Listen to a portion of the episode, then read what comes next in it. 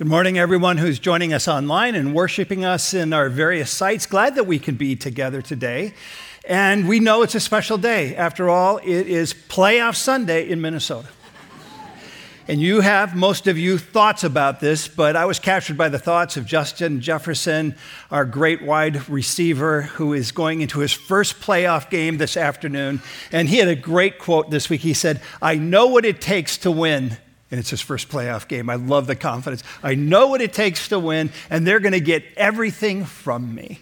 And so I hope the best for them in the course of the afternoon. But I think that attitude from JJ is very symbolic, as well as the attitude of Nehemiah, who just believed that God was going to give him success, that there would be win with God's help. And maybe the Vikings will need that as well. Um, but that he was going to give his all. And that's exactly what Nehemiah does. We opened up last week the study of Nehemiah. It's going to take us all the way through um, Easter. And it's such a great book. I love it so much. I opened up with the words from Admiral James Stavridis last week that the big door of leadership swings on the small hinge of character. So keen that character always leads. And so God will use the character of your life to swing the door or direction of your life in a certain way. Character is critically important. So, as we face 2023 as a church, as you do in your own lives, there'll be changes. Our doors will be swinging one direction or another, and character comes into that. So, it's good to just think closely about what are the challenges that you're currently facing. What are the decisions that you have to make? Maybe soon, now, or perhaps a little later? Or what are the problems that you need to solve? Or could it be that there's an opportunity in 2023 for you that you are called to seize? What does it look like as the door of our lives will swing together and individually in the course of this year? Well, throughout the course of Nehemiah, what I'm seeking to do is in each chapter elevate one of the character qualities of Nehemiah that helped him be successful in his life to, to let the door of his life swing in the direction of God's will and way. And uh, we opened up last week with the character quality of prayer, with the message that you have to do more than pray, but don't do anything until you pray. So the question is are you praying? Because God will, will take the character of your prayer life and swing the direction of your life accordingly. It's an important part of your life and journey. Be a praying person. And Today, we're going to be looking at the character quality of planning. And we know that planning is something that requires risk, that you can't plan well, at least without being invaded with your comfort zones a little bit. And risk comes with the territory of planning. I'm a, I'm a fan of Mark Twain and his humor and his wit, but he had a great, great little ditty that he, he, he said. He said, I once knew a man who grabbed a cat by the tail and learned 40% more about cats than the man who didn't. and what he's saying there is simply that to get the most out of life, we're going to have to take risk. And so the message today is failing to plan is planning to fail. That God will use the character of your planning in your life to swing the direction of your life one way or another. So that's where we're going today, talking about planning. But let me give some historical context. If you were not here last week, let me put it into perspective where we are with Nehemiah with this map. On the right side, all of this is the Persian Empire, even though Judah is now in that Persian Empire. To the far right there, you find Susa. That's where King Artaxerxes lives in his palace. That's where Susa, um, or that's where Nehemiah lives with him in Susa. And uh, we find that Nehemiah is in, ex- in exile. That is, 100 years before plus, his family family were exiled from Judah and were slaves essentially in Persia. And he had, over these years, become comfortable. He's got a great life. He's gotten to know the Persian way, but he still holds a love for God, and he's got a great job. He is a professional wine tester. He is the cupbearer to the king. It's an important role. There's a lot of trust that goes with it. Some of his family, however, had migrated back to Jerusalem in, in Judah, and his brother is there and it's just horrible. The walls are destroyed. The city has been on fire. The homes aren't fit to live in. The temple is not functional. It, he just, they need help. And so he makes his way back almost a thousand miles back to Susa to go to Nehemiah to say, Could you go before the king and ask if they could help us? Could you come back into to Jerusalem and bring help to our city? And so we left Nehemiah last week in a place of prayer. He's mourning, he's fasting, he's praying, and he's asking God for success, for that right opportunity to come before the king, which happens in chapter 2 that we open up now. And so he's praying and he's planning. That's an important statement. He's praying. He's not just praying, He's planning while he's praying. He's praying and planning, praying and planning. And it becomes an important part of the story for us today because great planning that aligns with God's purpose for success in your life, it is always a prayer plus equation. Everything we do should be undergirded with prayer. It's a prayer plus equation. This is where I'm going today. It's prayer plus waiting, and it's prayer plus courage, and it's prayer plus attitude. And it's prayer plus planning. The specifics of planning. That's what we're going to jump into in our brief time together. Are you ready to go into Nehemiah? Let's start with prayer and waiting go hand in hand together. That great planning that aligns with God's purpose for your life for success involves this waiting element. And how good are you at waiting? We are not good at waiting. Can you just be honest about that? Raise your hand if you struggle with waiting at all. Can I just see most of us struggle with waiting? Why is that? Because we're impatient. That's why. And patience is not simply the capacity or ability to wait, it's how you behave while you're waiting. And that makes it even more challenging. I just, in the simple ways, reminded of that earlier this week. I went to a local restaurant, won't state the name of the restaurant, but I go in, I make my order. They say it'll be about 10 minutes before your food is ready. I go, no problem. So I'm waiting. 10 minutes, 20 minutes, 30 minutes, and beyond. Impatience is rising up deep within my core. But I'm mindful, I'm looking around, and I'm thinking, there are people who know that you're a pastor here. So, Joel, I'm talking to myself manage your face. Manage your face. Now, even if you're not a pastor, as a Christ follower, we should manage our face better than we typically do. Would you agree with that? Um, so we find that Nehemiah is in this place, he's waiting, and he is behaving in a way that's quite compelling. Let me pick up the story for you. In the month of Nisan, in the 20th year of King Artaxerxes, we pass pause, pause right there because Nisan is the month of March. It's in the spring. From chapter one, remember we were in the month of Kislev, which was the month of December. So he's waiting, he's mourning, waiting, praying, fasting for four months. But what I want you to take note of is what he does. He said, When wine was brought for him, because he is the cupbearer, I took the wine and I gave it to the king. It's a simple line that you could just read, read and just let it go by. But w- without understanding, four months he's been mourning. I mean, he is concerned. His insides are just torn up completely, but he shows up to work. He does what he's supposed to do. He's called to work. And I think when you're in a place and your insides are all torn up, the motivation to get up to go to work, no, we have PTO, is what we do. He shows up to do his work, and I'm mindful of that quality, that character quality of showing up. Um, some years ago, I had the privilege to MC a leadership event in Minneapolis that I was going to be hosting and introducing the uh, plenary speaker. And he arrived a little bit late. And we sat in the green room before he spoke, and he was in a tough place, quite honestly. His son had been missing. He was up all night trying to find his son. He had addictive issues. They found him. He was wasted, but alive. He made it to the event. But he needed prayer. And I just offered a prayer that God would give him what he would need. He got up. Can I tell you? He spoke one of the most compelling messages I have ever heard. And I made a note. I was just a young guy, and I said, Joel, take note of this that when life gets hard, show up and do what you've been called to do. And you've gone through that. You've had days that are so hard that it's difficult to want to show up, but to show up and actually do your work brings honor to the Lord. And it allows you to fulfill that which God has given you to fulfill. And that's where we find Nehemiah. Nehemiah is praying for success. He's waiting for just the right time to go before the king. He does not want to jump the gun and be in a place where he would say, I needed to listen longer. And I needed to act not so quickly. And I wonder if some of you are in that place where you just know you got ahead of the game, got your heads over your skis. and you needed to wait a little longer, but you acted too quickly. And there's a ripple effect from that. And so we find that waiting, patiently waiting, opens doors before the Lord, and impatience closes doors.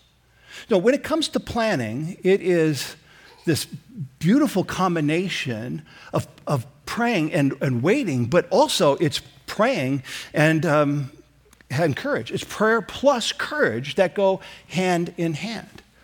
That is, great planning that aligns with God's purpose for success in your life always includes courage that God invades our comfort zones. Just look for it. He loves to do this to us, just stretch us along the way. One of my mentors from afar is Winston Churchill. I've read most of his materials. I'm just compelled by the incredible leadership and life that he had in a time of crisis in the world. He has this great little line that success is never final, failure is never fatal. It's courage that counts. That yesterday's success does not mean we're going to be successful today. Failure feels like it's fatal, doesn't it? But rarely is it. It's courage that counts. And we find that Nehemiah is in a place where he could use a little courage. We pick up the story. He says, I was very much afraid. And I so appreciate that in God's word, the raw reality of our life is included. That could have been kept out.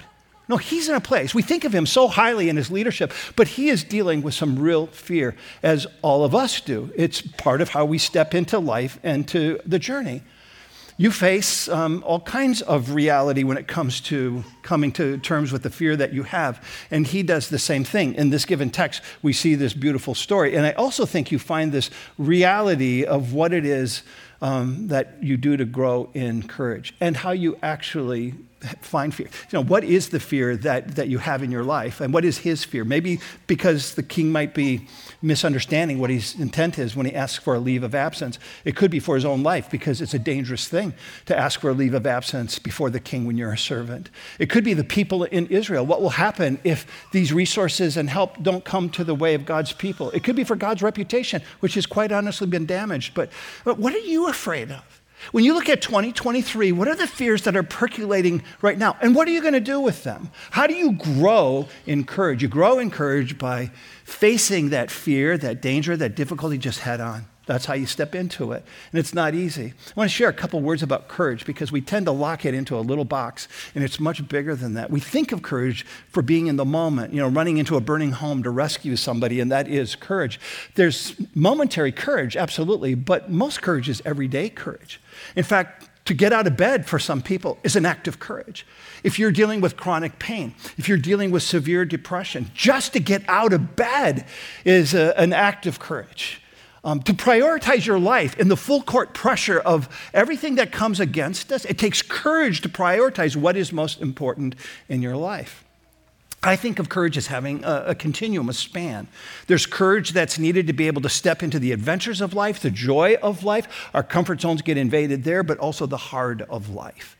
Uh, for an example, on the, the joyful side of life, when our children were young, we took them to uh, World, our Disney World and had the opportunity to visit Blizzard Beach at Disney World. If you're familiar with it, at the time, anyways, it was the home to the largest water slide in the world 60 feet high, I mean, 120 feet high, um, and 60 miles an hour to come down this thing.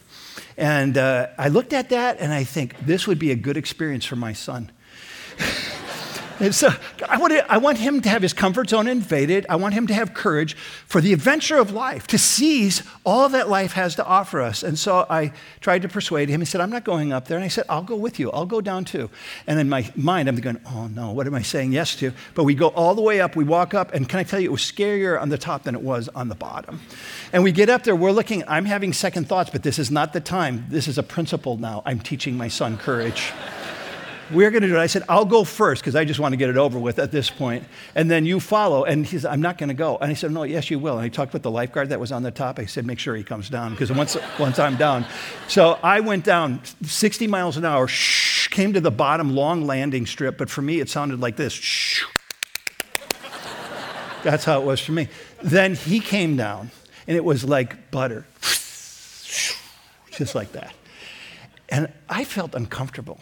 Uh, quite honestly.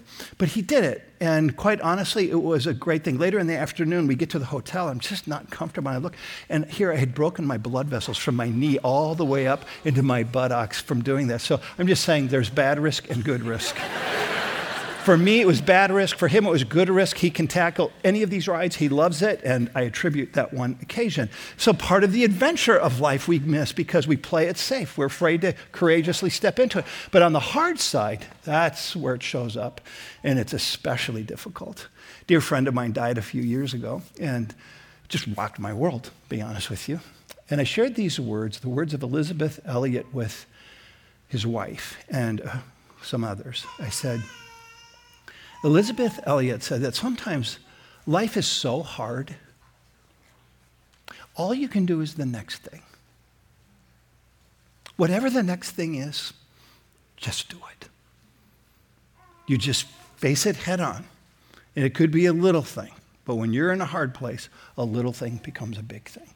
And you just incrementally find your way toward a place of healing. No, courage opens doors, and fear can close doors. So we find when it comes to planning that it is a prayer plus waiting experience. It is a prayer plus courage experience, but also it is a prayer plus attitude that go hand in hand together. That attitude is important when it comes to great planning that aligns with God's purposes of success for your life. It includes having an attitude that opens doors concerning the direction of your life. Great planning really puts us in an incredible place where what you speak um, with what you treasure, with how you honor the Lord, makes a difference in how that door is actually going to swing. And so I want to take a look at these three dimensions. First of all, when you're praying, it does affect the way you speak. And how you speak, um, what you say, how you say it really comes to life. Take a look at Nehemiah's journey in this. I was very much afraid, but I said to the king, May the king live forever. May the king live forever. I, I, just want you to take note here that he approaches the king. See, he's been in prayer uh, about how do I approach the king when that time comes. And he approaches the king and he affirms the king concerning the role that he is. He is the king. And he assures the king that I'm faithful to you and loyal to you. And it becomes an important part of the scenario for him for that door to open in the direction of his life. And I think really ultimately what he's seeking to do is to avoid polarization with his friend, with his boss, with the king. And he's trying to preserve unity in relationship. And I think about that in itself is a good lesson for the, for the day that we live in, right? Because it seems like we're looking to create polarization that, that, that, we're so concerned we express our attitudes in a way, we approach subjects in a way that polarize us, not unite us. And I think we would find wisdom from um, the way and the life of who Nehemiah is. That prayer shapes how you speak and what you actually say. So if you have a teenager who just got their driver's license and they approach you and say, Dad, may you live forever. Could I have the keys? Uh, yeah, you can have the keys. It, it makes a difference, right? But if he's entitled, like it's his car, you know, no, it's not your car, it's, it's our car. And you, then that's a whole different ballgame.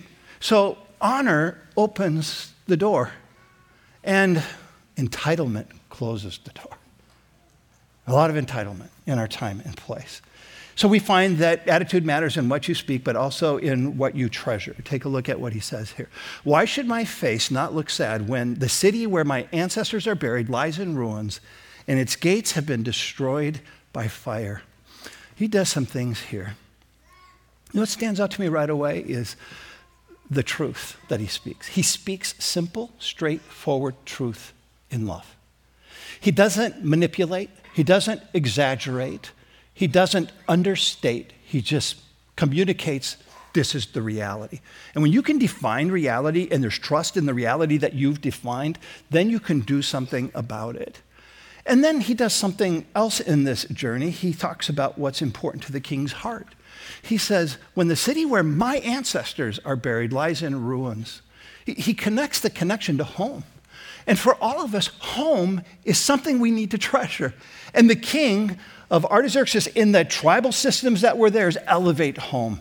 He immediately has sympathy for where Nehemiah is. That home matters, that place of security and significance, the place where you know you'll be valued and treasured no matter what happens. He's just speaking to the heartstrings. No, what you treasure can open the doors or close the doors of life. And then he goes on with attitude and how he honors God. In fact, the king is about to open the door for him. Take a look at it. It said, The king said to me, What is it you want? You put yourself in Nehemiah's shoes. Wow, there's got to be relief. This is the moment that it's about to take place. I'm going to speak the request before the king. And then I prayed to the God of heaven. He is so in tune because of his prayer life that he didn't get lost in the opportunity to just seize the question. He pauses with a prayergram before God. There's mighty prevailing prayer that happens over long seasons, and then there are prayergrams, little arrow prayers that we bring all the time before the Lord, and He's in that given place. He brings the prayergram before the Lord. So, Lord, I know you're going to help me. You're opening this door. I just, I receive it. A couple of years ago, I read the biography of Eugene Peterson, who just blessed me beyond measure, to say the least. But I took a, a pen and on a card, I wrote a quote from his book. And I put it on my desk next to a picture so that every day when I came to work, I would see those words and be reminded this is what I wrote. And it's just in my freehand as I wrote it then. The great affirmation and insight of faith is that help is being given all the time. And I wrote those words because you know you have days and moments where you question where is the help of God? And I just wanted to come with a confidence that God's help comes in different ways, maybe than we'd expect, but it's available all the time. And I put it by this picture. It's actually me holding my granddaughter looking into um, the stage lighting that was behind us because it was a picture to me of a father child relationship, and we have with God a father child relationship. And He is always wanting us to see light. And my granddaughter was just drawn by the light. And this image that God is bringing us into the light of help because that's who He is. It's what He loves to do, and we're grateful that He does. Now, when it comes to planning, prayer plus waiting, prayer plus courage, prayer plus attitude is really important for how that door will swing. But there's one more, too. Prayer and planning go hand in hand. In fact, we find that prayer is an important part of how we step into that planning process, the specifics of it. That great planning that aligns with the purposes of God for success in your life includes planning. That great planning requires serious thinking. And when we enter into serious thinking to do planning with and for God, for our lives in 2023 even, there will be profitable outcomes for us. And that's just not financial. But it will also be very demanding. To think deeply and to plan is very, very challenging. And we find here in Nehemiah that he has been praying and planning, praying and planning, mourning, fasting and praying, and putting it together in his head, offering himself to the Lord. And when that opportunity, opportunity comes, he's prepared for big asks before the king. There's a story that we have shared in Westwood's journey from the very beginning at all of our membership seminars. Because we have so many new people coming right now, I want to share this story again. It's a rehearsal for some of you, it's new to some of you, but the call of the story was to say, let's take this posture as a church and see what God will do with it. And He has answered it over and over again. It's a story of Arnie, Arnie Palmer, the great golfer who was invited to Saudi Arabia for a three day golf tournament. He accepted that invitation, was playing golf. The king of Saudi Arabia asked for a private meeting with Arnie Palmer. It was arranged. And in that meeting, Arnie Palmer was with the king, and the king said, I would like to give you a memento, a gift of your coming to our country. And Arnie Palmer, just lover of golf, said, There's no need to do that. I just love being with your people. I love playing the game of golf. That's just not necessary. But he could tell he had offended the king of Saudi Arabia. Good practice in life is don't offend the king. He took a step back. He recalibrated. He came back and he said, Well, a golf club would be a nice memento of my stay in your country. And the next day, delivered into Arnie Palmer's hotel in an envelope was the title to a golf club 100 acres, 18 holes, clubhouse, and all the amenities included. And the moral of the story is in the presence of a king, don't ask for small gifts. And friends, we stand in the presence of the King of Kings. And I wonder sometimes do we just approach him with little things? When he wants to do something great and mighty in our lives? No, we are called to come before the King and ask big for his presence and his provision and his protection. Those are the three things that Nehemiah does. Let's just take a look at them. First, for permission. King, would you be willing to send me? Take a look at what he says. If it pleases the king, and if your servant has found favor in his sight, let him send me to the city in Judah where my ancestors are buried so that I can rebuild it. And I elevated the if here because you just still, still see the honor that he has in approaching the king. If it pleases the king, if there's still favor, I have a big ask for you along the way. And he casts a vision. He's direction setting. Planning includes setting a clear direction. That is, Vision is the ability to see God's preferred future in your life as He sees it, even for Judah and Jerusalem. It's part of the element of good planning, clear direction. And it's not just clear direction, it's also good timing. And we find these words in Nehemiah 2 6. Then the king, with the queen sitting beside him, asked him, How long will your journey take? And when will you get back? It pleased the king to send me, so I set a time. That good planning requires thinking through the time that it's going to take to get it done. We don't get the specific time in this text, but when we get later into the journey of Nehemiah, you will see it will be a total of 12 years. So bolder ask than Nehemiah even knew that it would be, but he steps into that given place. And I think, yeah, do you have clear direction of your life? Do you understanding that timing matters in terms of how we follow and lead with the Lord? And then he calls him out and says, Protect me. It's an important piece of life. We need to be protected.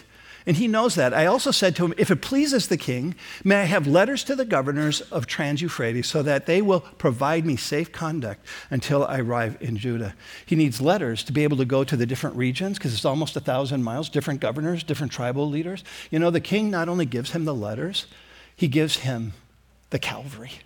He sends a cavalry with him to protect him. It's a big ask. And the king goes above even that ask. And I think about that in our own lives. In 2023, what is it you need protection from? And if you have children or grandchildren, or if you just know children, I think we have a call to pray for their protection. We're living at a fascinating time, wouldn't you agree? We need to pray for the protection of the next generation, that we could see God's love for them preserved in their faithfulness. My wife Carrie has this beautiful prayer that's up on. Um, it's, it's in her desk and it's been there for years. She used to pray this prayer every day for our, our children. And it's a beautiful prayer. And she says, Mama's prayer for her kids. May the light, may the light of God surround you. May the love of God envelop you. May the power of God protect you. May the presence of God watch over you. Lead. And then she would use each name of our children pray by name for your children in this time. He play, prays for this, um, this protection. And then finally, he prays for provision. Provide me um, along the way. Look what he says.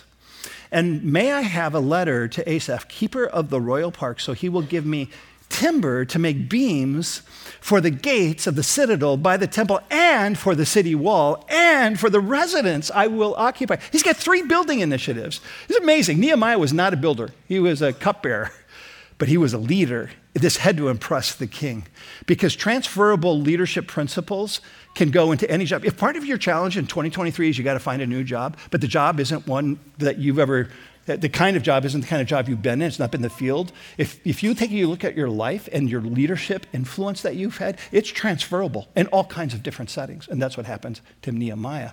And God is so gracious to him. He moves into this given place and he moves into those three building projects. That is the, a building project that would rebuild the, the walls of the city, the gates of the city. And of course, I just love that this is included, and my house, because we care about our abode. Could you bring the timber so that they can have a house built for me as well. I love this bold ask. Pray this way. It's okay to pray these bold kind of requests. And he does in the presence of the king. Don't ask for small gifts. And we stand in the presence of the King of Kings. And look how God answers in Nehemiah 2 8. It says, And because the gracious hand of my God was on me, the king granted my request and more because God is able to do exceedingly abundantly more than all we could think or imagine. Whew. That's in Nehemiah 2. And I'm reading this and I'm going, wow, I'm really glad to be at a church like Westwood. And for many of you who are new, I, I want to invite you into what our planning process looks like because it begins in two weeks. We have a five month planning process in terms of how does God want to work in and through this church this year and into 2024. And I want to put it up. I'm just going to briefly mention it just so you can see the process we go through. And I could invite you to pray. We have a retreat that begins in two weeks. We have staff and board that are currently have entered into a a prayer and fasting season. And we start with the core anchor that we're Christ centered, lay led, and staff resource. That all we do, we do it for the glory of Jesus Christ. We're lay led. We lead ministry through ministry teams led by you. And we're staff resource. The staff we hire are there to equip the body of Christ to do the ministry. So if you come from a background thinking that the pastors and the directors of ministry are doing the work of the ministry, well, we are, but we're really um, doing it in partnership with you. We're here to resource that. And this is our time frame. You have to have dedicated dedicated time. So we lay out it's a five month window. It begins with prayer. We're in that place now. We collaborate with others. What is God doing? Where is He going? We want to go where God is. We create smart goals and objectives. They're specific, they're measurable, they're achievable, they're relevant, they're time focused. And they write those together and we share them with each other. They have to all align with the mission of the church. And then in the journey, we recalibrate because God is the one who answers those prayers. And oftentimes we're adapting and changing. So I just want to invite you, would you pray for us as we begin a five month journey of praying where God is going to lead us? And we will boldly ask, but we want to go where He is. And that will make the difference in answered prayer. So, in the presence of a king, friends, don't ask for small gifts. So, could you just open your hands where you are? If we all do it, we'll just all feel calm about it. Because this is a posture of receptivity before the living God who wants to bless your life and bless it abundantly. Welcome his blessing. Father God, thank you for eyes to see and ears to hear. We acknowledge that our life is in your hands, that the way the door swings on our life, the direction it goes, is tuned into our relationship with you and the character that you are shaping so we can be in love like Jesus. Oh, we have big things this year. Some people have great opportunities, others great challenges. Give us what we need, and might the wisdom and the character of Nehemiah help us see how you work even in our lives, we pray. To your honor and glory. In Jesus' name, amen.